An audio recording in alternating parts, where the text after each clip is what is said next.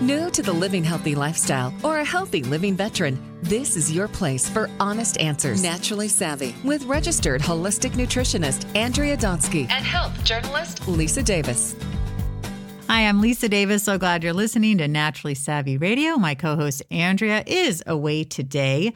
We take pride in our sponsors here on the program, and we only use sponsors that we believe in. We believe in their products, and we utilize their products. As a matter of fact, Whenever my daughter has her friend over who is allergic to peanuts, we always get make, made good snacks. Now, what's cool is she likes them so much, even when he's not coming over, we get them. So, made good snacks are baked with good intentions like organic ingredients, whole grains, hidden veggies.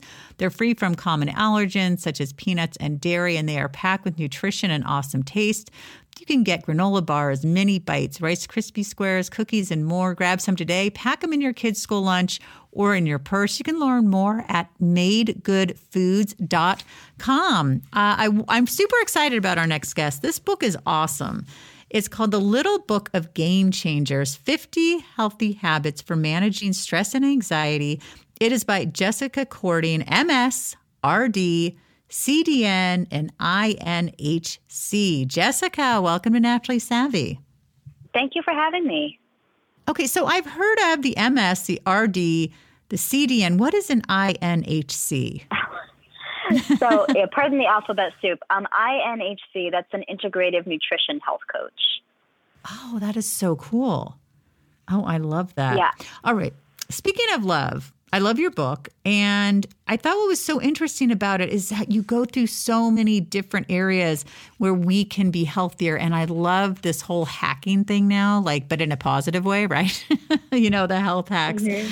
So I want to start with uh, so you have in the in the book. I should say this first. You have mind, body, spirit. And I want to start with mind. Embrace routine. You talk about how so many people see that as, you know, it's just like, oh God, really? I had this is just another part of the daily grind. Talk to us about why it's so important to embrace routine.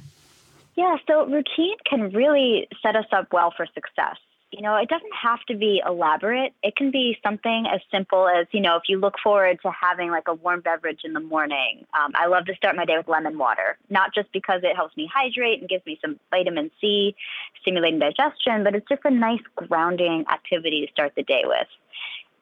Evening is another great time to embrace routine. It can help your body get familiar with that routine. So that way you condition yourself to, you know, wind down and get ready to go to sleep and have more restful sleep because you're in this sleep routine. Yeah. You know, it, it, when I was reading your story, I was just so I was like, what is wrong with your boyfriend at the time? right. my boyfriend at the time didn't really approve of my writing and was critical when I shared it with him.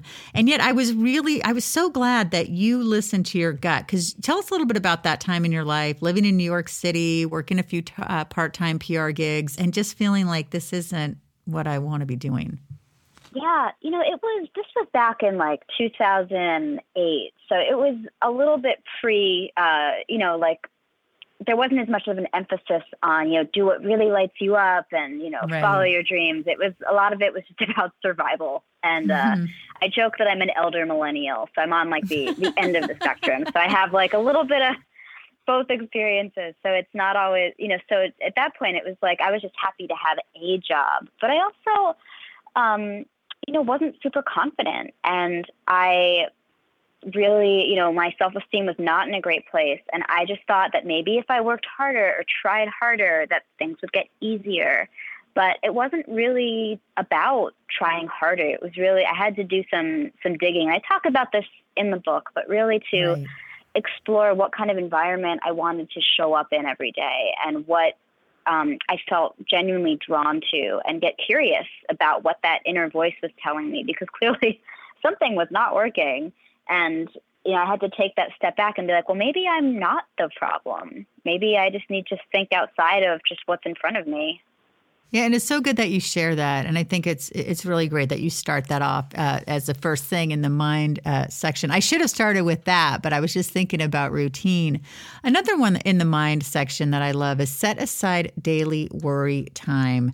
Uh, you write, it's hard to drift off into peaceful slumber when our mind is full with those wor- and those worrisome thoughts are playing like loud music from a party in the apartment upstairs. Oh God, that is the worst. Yes. well, I, you know, I, the loneliness, like, so there's another chapter about loneliness, but the worrying, right. that has been, you know, I'm, I'm super type A. I am I'm a warrior. I come from a family of warriors. It's just part of my DNA. So to tell when someone tells me don't worry, I it just makes me so mad. Oh yeah. And but when we don't give ourselves space to um, like one thing I love about um, you know certain meditation practices is you know you do focus on the breath and on um, not necessarily emptying the mind, but just like quieting the mind, and then maybe as you're coming back into you know the the the room so to speak you know giving your your mind a moment to just kind of just go nuts and think all the things. And i find that setting aside that that time in your day it really makes it so much easier to say you need to focus on work or you need to be getting something done. To know that you can have that you know that 10 minutes that 20 minutes to just process the thoughts that are might otherwise be distracting you can be super helpful. Um, and if you you know you don't have to like sit down and think like I am worrying right now. Like you, I love journaling. Like if I'm stressed out, I'll be like, okay, I'm gonna I'm gonna finish this thing I'm doing, but then I'm gonna write out all the things I'm worrying about and just get them on paper and out of my head. Yeah, it, I've talked to my daughter about that all the time. I finally got her to journal and it, it's just incredible. And I used to, and I don't anymore. Here I'm like, I'm going to bother my daughter into doing something I know I should do too. So this is good. This is good. just reminding me that I need to do it too. Another thing we all need to do. I love this. Say no. I still remember my no aha moment. I was in the copy line behind another member of a weekly networking group meeting, and I was going down a guilt spiral, listing all the reasons I couldn't help with something she'd asked me to sign up for. No is a complete sentence. She said. Her tone, though not unkind, implied that my extraneous apologizing and explaining was super annoying. oh, I remember that moment so well. I just remember I wanted to crawl like behind the bar and just like curl up and because I, I was so embarrassed because it, but that was an aha moment for me. I was like, wow, yeah, like you know, this apologizing and explaining, like, this is not helping anybody, especially not me. But um, when we set boundaries, with our time, our energy, what we're going to leave emotional space for, like we free up so much for the things that are right, that are serving the big picture. And it can be really hard sometimes, especially if we've been trained to be a people pleaser or we think that we have to shoulder the whole load. Um, you know, it's, I mean, from someone who used to work in hospitals where it's very much about patient centered care and it's always like, yes, sure, I will be happy to help you. It was really hard for me when I um, you know ventured out of that world to to really learn about setting boundaries with my time and energy, especially as someone who is newly growing a new business and mm. doing different kinds of work and not wanting to burn bridges or you know worrying if so if you say no to someone they won't want to work with you or they will you know dismiss you um, you know it was um, it was a definite turning point for me to learn that saying no can actually be a really positive thing yeah, it really can. I love in the mind section, remind yourself of what's going well. We are all so quick to talk about what's not going well, like all the time. Mm-hmm. yes. That's one of those chapters. I feel like that came about in my work because I needed I need that reminder all the time. It's, it's one of those do. things I'm constantly yeah, it's just especially in a society too where we're so focused on achievement and goals that it's really hard sometimes to take a step back and savor your success or just acknowledge what's going well. But with my clients over the years, just one of the most valuable things we do together is I walk through with them. So, what's going well? What's working? What do you feel good about? And that not only does it boost your self esteem when you acknowledge what's going well, it also can highlight why certain things work and certain things might not work and helps you get more comfortable um, implementing strategies that are effective. And once you can understand, you know, that there are things that work for you, it helps you apply that understanding to maybe other areas of your life where you struggle.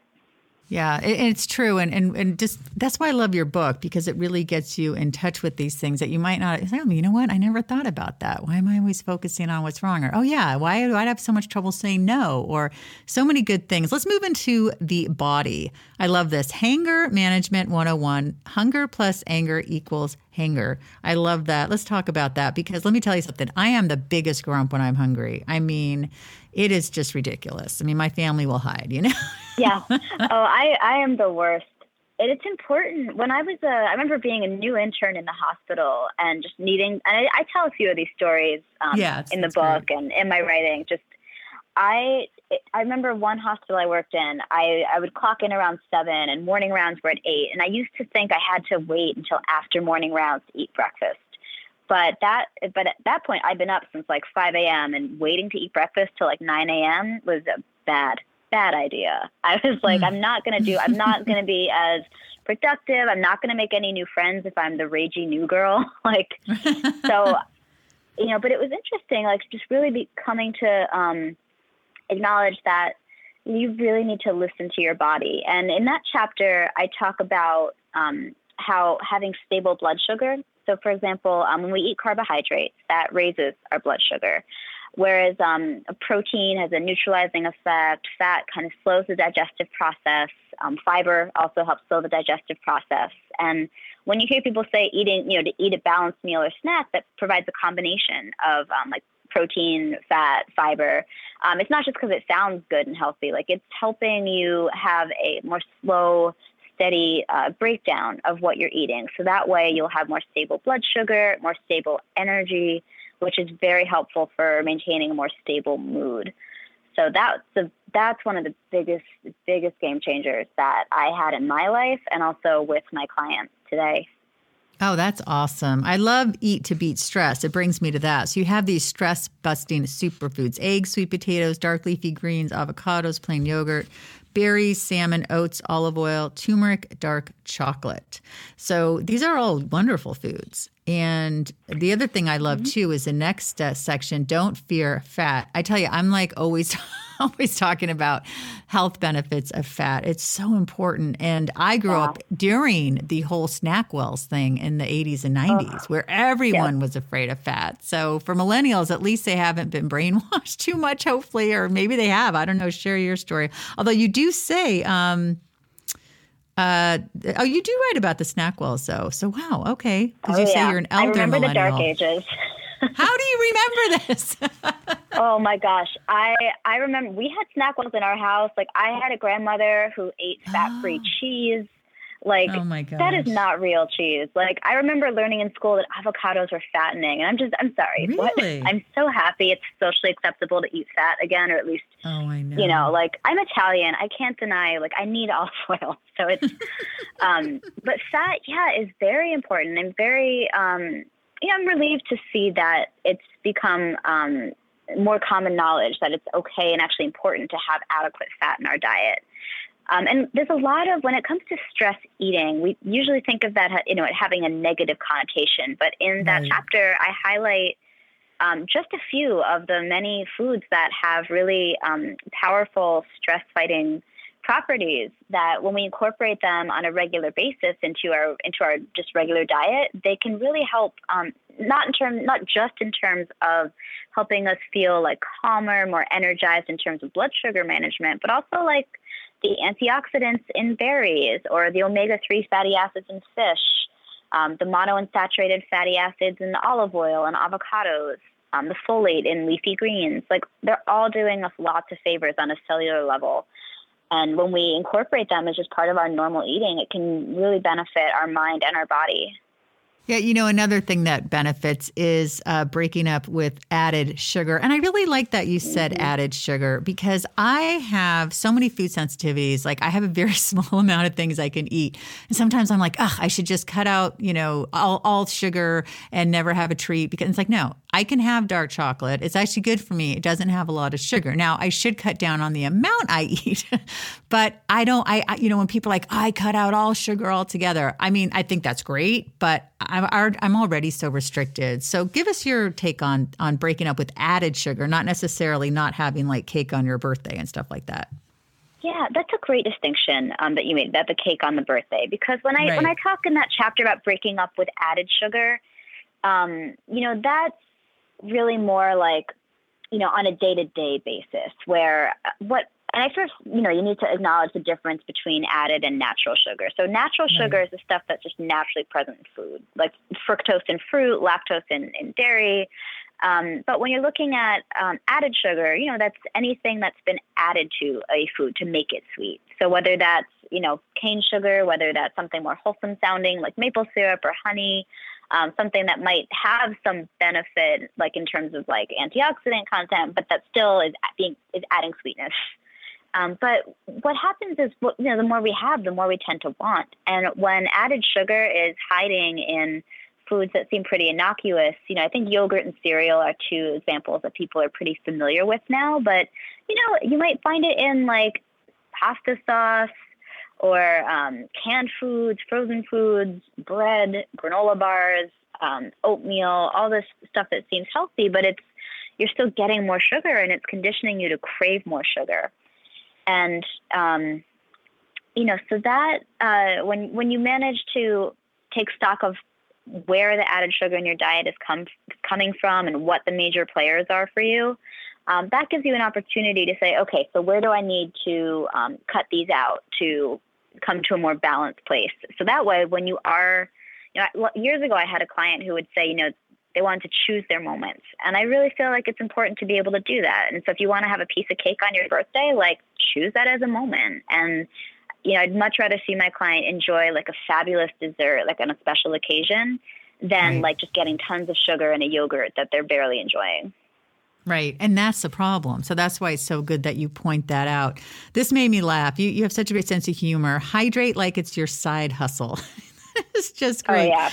And you say you tell that to your clients too.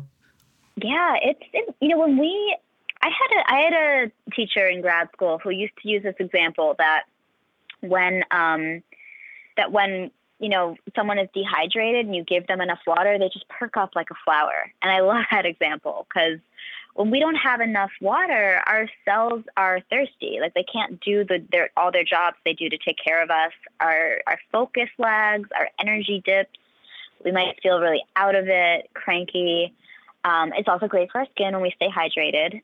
So, but a lot of people struggle with it because either they don't think they like the taste of water, or they just can't remember, or they feel too busy, or they don't want to get up and go to the restroom as often. So, exploring what your boundary is to staying hydrated gives you a starting place to figure out what strategy is going to work for you. Whether that's setting a reminder on your phone, or keeping a nice water bottle in easy reach, or being, you know, reframing those bathroom breaks as a time to like reset your brain or get some extra steps. Um, whatever is going to work for you. But hydration is really important. Let's move on. And I agree. Let's move on to spirit. You talked about loneliness before. Have a loneliness game plan. Tell us a little bit about this. Oh, this is a huge one for me personally, but I, I so much so that I started experimenting with it with my clients a number of years ago because I was finding that um, loneliness is such a it's just a powerful trigger for all kinds of unhelpful coping mechanisms.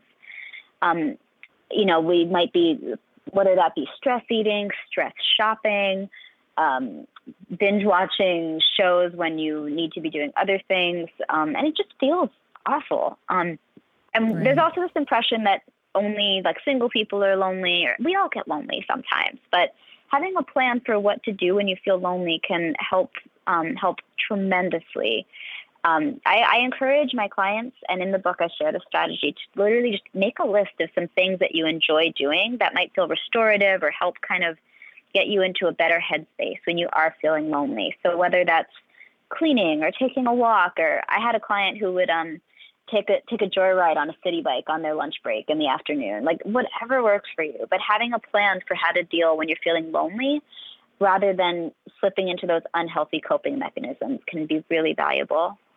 Yeah, it's so true. You have so many, there are so many in this book. Again, there are 50 game changers, and they're just wonderful. Let's talk a little bit about working meditation into your day. I just read this great book by Suzanne Salzberg, uh, Real Happiness, and it finally got me. Now, I've only done it a few times for five minutes each. I set the timer, so I'm not constantly looking. But as it's gone on, the five minutes feels quicker and quicker, which is nice. It's so important. And it can be really challenging. I, I, mean, I've tried for years and I've got such a monkey mind. But talk to us about uh, why this is so important and, and if you, you yourself have a meditation practice. Yeah, I mean, I didn't have a meditation practice until my 30s. I, mm. I thought like I do yoga, I meditate at yoga, but like it's not the right. same. um, and you know, there's a lot of different schools of thought. Some people think that the apps are cheating. Some people think they're uh, a really helpful thing. I think the apps are great as an entry point. I just think that if that's what's going to make meditation happen for you, go for it. And I actually used apps myself. And you know, in the book, I feature um, Chief Science Officer Megan Jones Bell from Headspace and um, just sharing her her insight on meditation. And it's even like three to five minutes. It can be so helpful in just helping you reset and just disrupt that cortisol cycle, um, and just get grounded again before you deal with the rest of your day. Like, you know, I there's no one like correct or you know one right way to meditate, but incorporating even just like the shortest little meditative practice into your day can make a huge difference in your mindset, just how you feel in your body and go about the rest of your day. Well, I think your book is absolutely Absolutely, I should say. Fantastic. Uh, and so does Jason uh, founder and co CEO of Mind Body Green. I've had him on the show before. Uh, this is a must read for anyone looking to implement positive, healthy, and sustainable change into their everyday life. The book is called The Little Book of Game Changers 50 Healthy Habits for Managing Stress and Anxiety. Jessica Cording, you are fabulous. Your book is amazing. I absolutely love it. it, it really, folks, go out and get this book. Jessica, tell us all the ways we can find you and how people can work with you as well. If you're taking on new clients, or does it have to be in person, or do you have like a Skype or FaceTime situation? Let us know. Yeah, so you know you can find the book on Amazon, and I'm on social media, um, Instagram and Twitter. I'm Jess Cording, and Facebook I'm at Jessica Cording Nutrition. Um, I do uh, work virtually one on one with people, but in 2020, I'm going to be rolling out um, some exciting new uh, virtual uh, group workshops where people can um, also connect with me and be part of um, an exciting new uh, venture. So stay tuned for more. Oh, how exciting. Oh my gosh, Jessica, that's great. Well, I'm so glad you came on the show. I want to give a shout out to our sponsor, Made Good. Again, they have wonderful organic ingredients, whole grains, hidden veggies. Uh, they're free from common allergens such as peanuts and dairy. They're packed with nutrition and awesome taste. Granola bars, mini bites, Rice Krispie squares, cookies, and more. Grab some today. Pack them in your kids' school lunch or in your purse. Learn more at madegoodfoods.com. You can find us on social media at Lisa Davis MPH, at Andrea Donsky, at Naturally Savvy, at Your Radio MD. And also be sure to rate, review, and subscribe. Never miss an episode of Naturally Savvy. Thanks for listening and stay well.